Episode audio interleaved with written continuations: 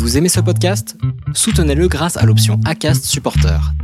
C'est vous qui choisissez combien vous donnez et à quelle fréquence. Cliquez simplement sur le lien dans la description du podcast pour le soutenir dès à présent.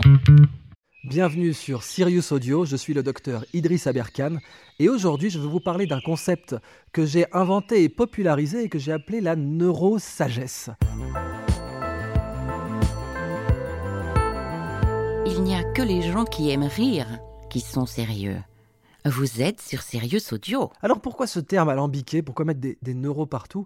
En fait c'est tout à fait important de définir cette notion de neurosagesse. On a vu dans le podcast précédent l'importance de la sagesse dans un monde où il y a beaucoup de données, l'importance de la sagesse dans un monde où la connaissance est surabondante, où les technologies sont omniprésentes et où leur croissance est exponentielle, ce qui n'est pas un mal en soi.